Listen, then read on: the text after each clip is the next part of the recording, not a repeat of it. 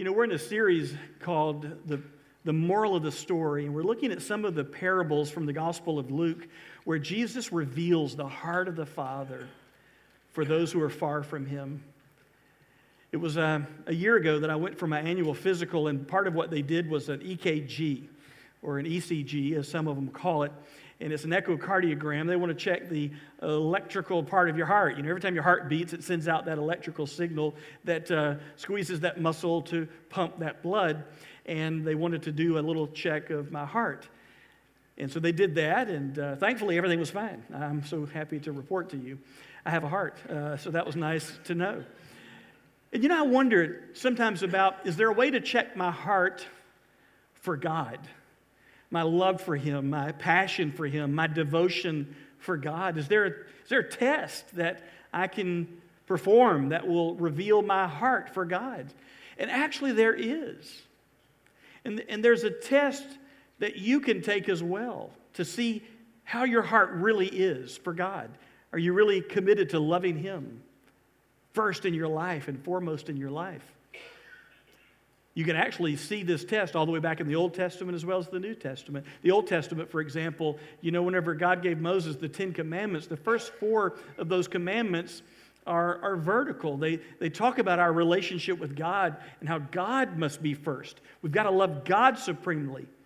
The final six, though, are, are, are horizontal. They affect our relationship with other people, how we treat other people. It's as if God is saying to us, if you want to know if you really love me and are committed to me, look at how you treat other people. That is a great test of your love for me. It is easy to proclaim that we love God, but the real test is how do we treat other people created by God in the image of God? How do we treat the people in our lives, in our community, in our world?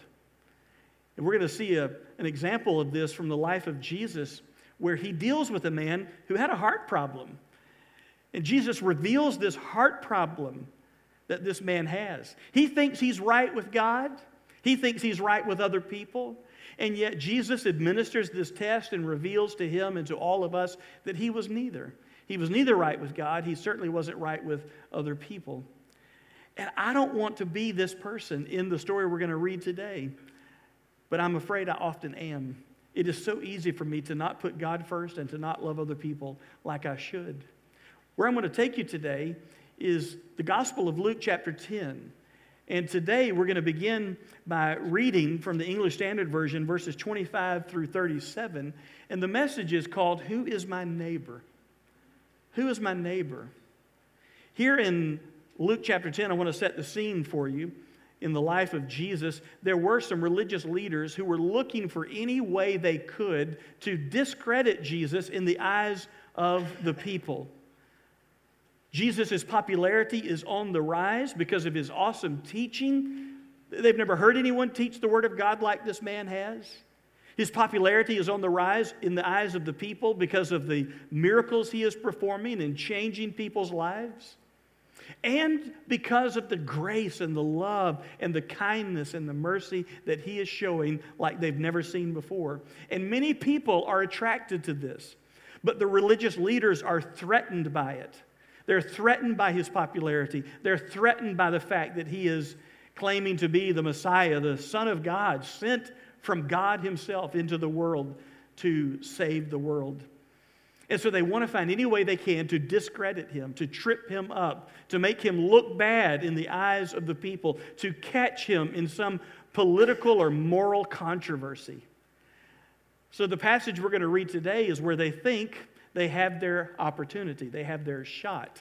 A man decides he's going to ask Jesus a trick question, try to get Jesus involved in a controversial conversation so that other people will say, Well, if that's what Jesus believes, I don't want any part of that. But the guy who, who sets the trap for Jesus springs his own trap. And uh, we'll see this in Luke chapter 10, verse 25. It says, And behold, a lawyer stood up to put him to the test, saying, Teacher, what shall I do to inherit eternal life? Now, just think for a moment. This is a lawyer, not a lawyer in civil law, but a lawyer in the Mosaic law of the Old Testament. This is a man who has committed his life to studying, to understanding, to even memorizing the Old Testament ceremonial and sacrificial and moral laws of God. The Ten Commandments plus the 600 plus oral traditions that would regulate every aspect of a good Jew's life. This guy's an expert in the law. This guy's been to seminary. This guy's earned his PhD, if you will. And he stands up to confront Jesus, to test him.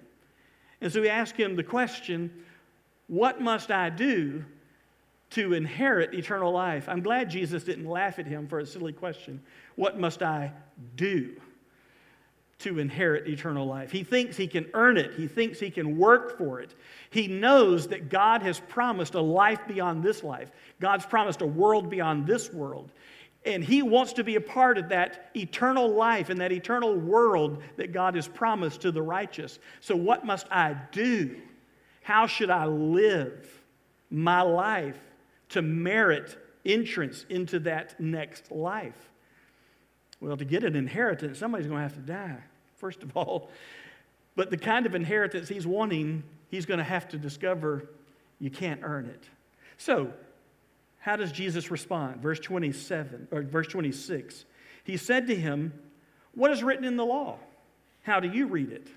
I love that about Jesus. So often when people asked him questions, he would ask them a question in return. That's a good teacher, right? That's what good teachers do. They ask questions to get the pupil, to get the student to think and to find the answer. Think critically, look for the answer for yourself. So, you're the expert in the law, Mr. Lawyer. How do you read the law? Verse 27 And he answered, You shall love the Lord your God with all your heart, and with all your soul, and with all your strength, and with all your mind. He's quoting from the Old Testament book of Deuteronomy. And then, as love your neighbor as yourself. Then he quotes from Leviticus, the Old Testament book of Leviticus. And so this guy knows the answer to his own question. Like a good trial lawyer, you never ask a question in a courtroom that you don't already know the answer to. And so he knows the answer. He knows the answer for a couple of reasons. One is he is a person schooled in the Old Testament law, and like a faithful Jew, twice a day, morning and evening, he has recited the Shema, S H E M A the scriptural declaration Hear, O Israel, the Lord our God, the Lord is one. You shall love the Lord your God with all of your heart, mind, soul, and strength. And of course, he's heard Jesus probably say, That's the greatest commandment in the Old Testament. If you want to know what the greatest commandment is, is that you love God supremely with everything you've got. But he also had heard Jesus say, The second greatest commandment is love your neighbor as yourself. So he gives the right answer, but he hasn't yet sprung his trap. He's leading Jesus deeper down. So he, he gives the right answer, and here's how Jesus responds. Verse 28 And he said to him, You have answered correctly. Do this, and you will live. That's the right answer. Love God supremely and perfectly, and love your neighbor just like you love yourself. Treat other people just like you would want to be treated, and just like you treat yourself. Now, if he had really been sincere in his question, and if he had really been sincere about his own love for God and for other people, he would have immediately said, Jesus, I'm in trouble because I've not loved God perfectly. I've not loved God supremely, not at all times, not in all ways, and I've not always loved my neighbor. In fact, here, here's something you need to know. Is Jesus teaching that you can work your way to heaven? That if you can just live a perfect life, then you get to heaven? Is that why God gave us the law to spell out exactly how we should live? And when we obey the law, then we get to go to heaven when we die? No. The scripture teaches no one is justified by keeping the law because we can't do it perfectly. None of us have, None of us can live perfectly according to God's standard. We have all sinned and fall short of the glory of God. You said, then why did God give the law? Because the law was a school teacher, the Apostle Paul says. That the law was given to teach us that we are incapable, we are sinners, and we are in desperate need of a forgiving, gracious, merciful God if we're ever going to be right with Him. The law drives us to just throw up our hands and say, I can't, I can't, kind of like I did in Greek class. You know, I can't, I'm struggling to memorize these paradigms. And when we give up, we find God's grace and God's mercy. So he thinks he's putting Jesus to the test. Jesus is actually putting him to the test. You think that you're all right with God, but you're deceiving yourself. So Jesus says, Oh, okay. You know the answer. You want eternal life? Go and do that perfectly, and you will live. But there's a couple of problems that the lawyer has. One is he's got a troubled conscience because he knows deep down he's not loved every person like he loves himself. And he also needs to spring his trap on Jesus. So look at verse 29 but he desiring to justify himself. In other words, to justify his actions, to validate the way he is living his life and treating other people, to find a loophole in the law, desiring to justify himself, said to Jesus, And who is my neighbor? You see, he knows deep down he doesn't love everyone in the world equally. He doesn't treat everyone he's ever met like he would want to be treated. There are certain people that are outside the scope of his love. And he thinks he's justified in not loving certain kinds of people. And he's hoping if he can get Jesus on record in defining some people that he's supposed to love, then other people will be scandalized and will turn away from Jesus. Jesus is getting a reputation by this point of being a friend of sinners. And the religious people are saying, I can't believe this guy likes these kind of people, hangs out with these kind of people, even loves these kind of people, and forgives these kind of people. So he's hoping Jesus will say, Well, you're supposed to love everyone. What do you mean, prostitutes? You're telling them to love prostitutes? See, he's not the Messiah. He's not sent from God. He's not righteous. How could he tell us to love those kind of people? You mean people of a different race or religion? People who aren't Jews like we are, who have the law, who are the sons of Abraham? You mean we're supposed to love other people, even Gentiles? Now, before we fought this lawyer, who's looking for limits of love. We do the same thing. We find it easy to love people who look like us, who vote like us, who act like us, whose lifestyle is what we approve of, who are religious like we are.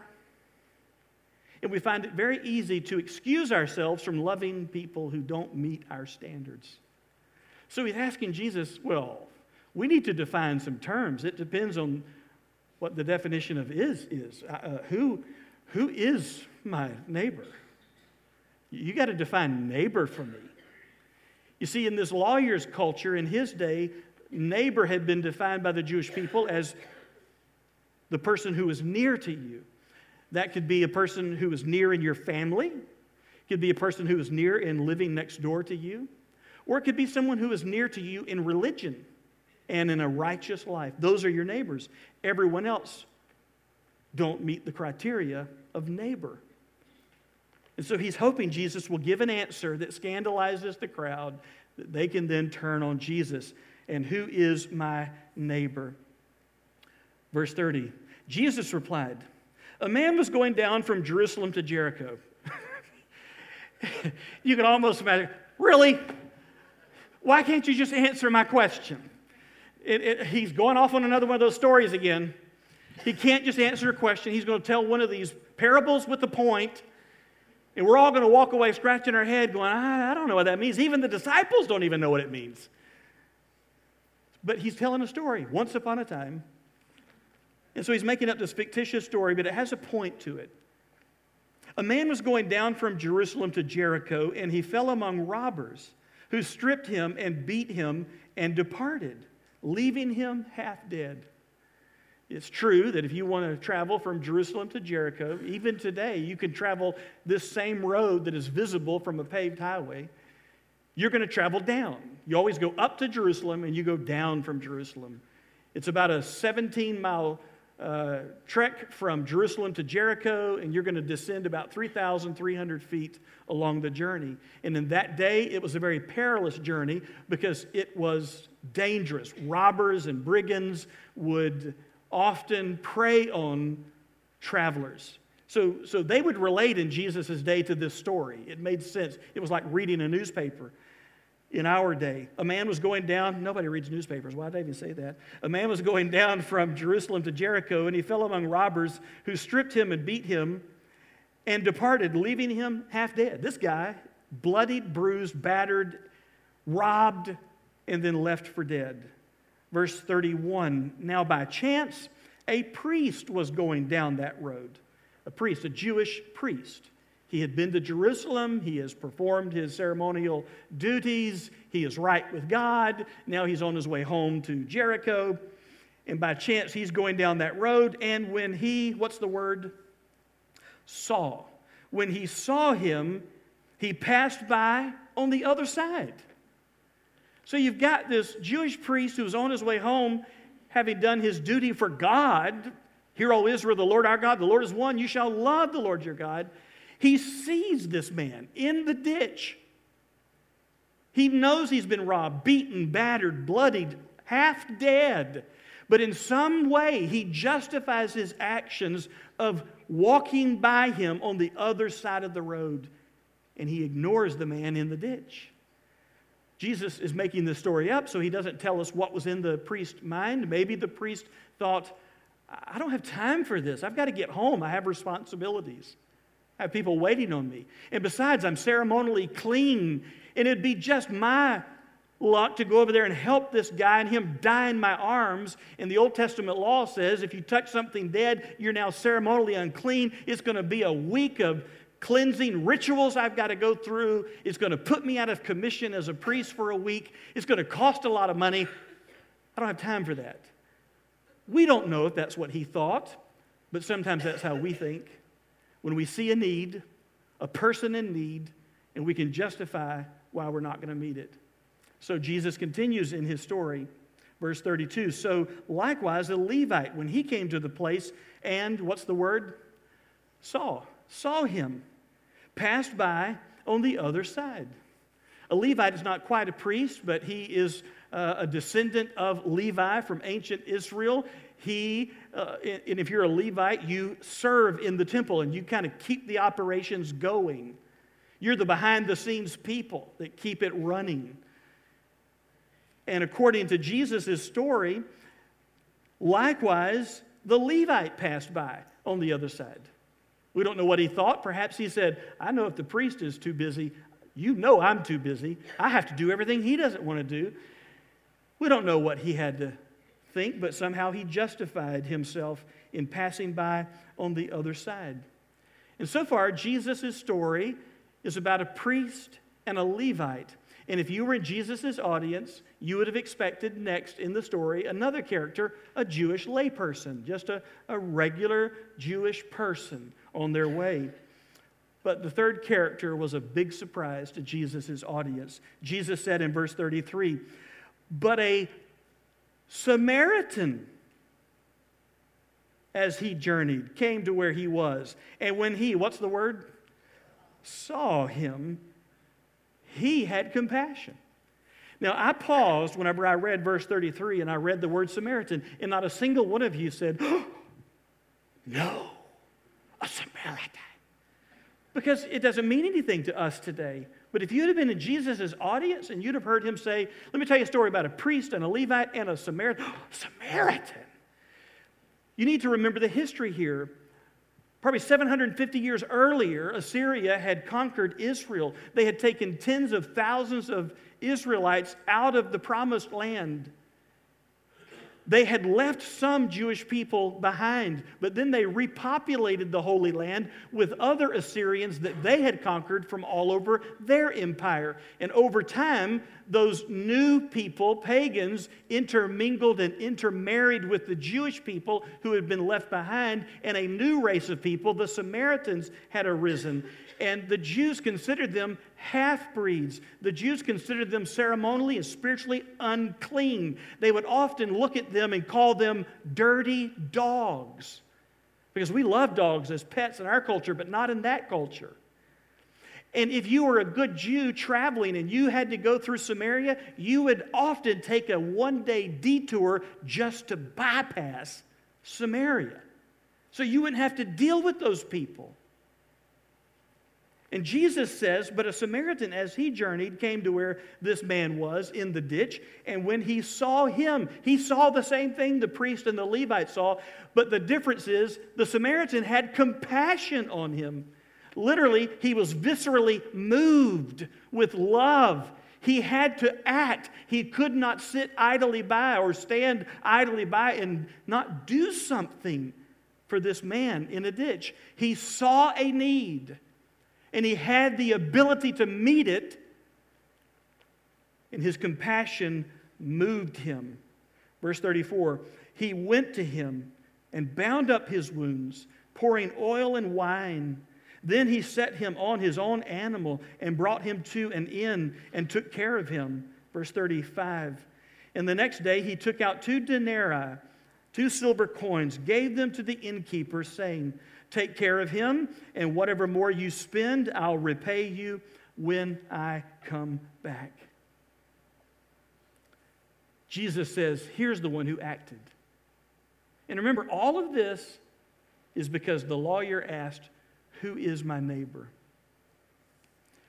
So when Jesus was through with this story, he asked this next question, verse 36 Which of these three do you think proved to be a neighbor to the man who fell among the robbers. Which one of the three proved to be a neighbor? You're asking me who is my neighbor. I just told you a story. Which one of the three actually was a neighbor to the man in need? And this guy has to reluctantly answer. Verse 37 he said, The one who showed him mercy. That was the neighbor in the story. And Jesus said to him, You go and you do likewise. He's saying, Why don't you stop asking, Who is my neighbor? Looking to justify yourself so that you can leave people out who don't meet your criteria. And why don't you just go and live your life being a neighbor? And when you see a need, that you have the ability to meet, then be a neighbor in that moment. And dear friend, listen, you and I need to recognize as followers of Jesus, when he says, you go and do likewise, you go and show mercy when you see people in need whose need you can meet, that is not so we can earn our salvation. We know that the truth is, for all have fallen short of the glory of God. We know, according to Romans 3.23 and Romans 6.23, that the wages of our, our sin is death. We, we can't be saved by doing anything good. We're sinners. But the gift of God is eternal life through Christ Jesus our Lord. We know we have eternal life not because of what we do, but because of what Jesus did, and we are trusting in Him, the one who has shown us mercy. Can I tell you, right in front of this lawyer, is not just a story about the Good Samaritan. Standing in front of this lawyer is the good Savior, Jesus, who is going to go to a bloody cross and he's going to die for the sins of the world. And while we are helpless and hopeless to extricate ourselves from the ditch of sin, in mercy, Christ came to us and Christ saves us, all by his grace. And this man should have said, Jesus, I have failed this test. I realize I don't love God like I should, and I don't love my neighbor like I should. I need forgiveness. and having been forgiven of God through Christ, he could then go and live his life as imperfectly as any of us will, because we're not going to be perfect this side of heaven, not to earn eternal life, but to express it. That I'm going to show the world that I love God who's been good to me by the way I treat people in my life, people in need. Listen, being a neighbor can be messy. This man had to go to a battered, bleeding man in a ditch. And it says, with his own hands, he binds up his wounds. He gets his hands dirty. He pours on oil to soothe the wounds and wine to clean out the wounds. And he bandages this man. Being a neighbor can be messy. Being a neighbor can be personally costly and inconvenient. He has to lift this man out of a ditch and put him on his own animal and take him that journey, not to his home, but to an inn close by, so that the man can recuperate. And being a neighbor can be costly. He takes money out of his own pocket and he pays the innkeeper, and he even says, When I come back, if, if you've incurred any further expenses, I'll cover those as well. Ministry can be messy, personal, and costly. And Jesus says, Go and do likewise. And your neighbor could be someone like you or unlike you. You couldn't think of a greater dichotomy between a Jew and a Samaritan. But in that moment, the Samaritan was the neighbor to the Jew, even though they were not alike. A neighbor can be someone known to you or unknown to you. There's no indication in Jesus' story that the Samaritan had ever met the man in the ditch. He went and helped a complete stranger out of compassion. He saw a need that he could meet, and he met it. And you and I need to learn that in Christ, our love needs to be lavish, without limits.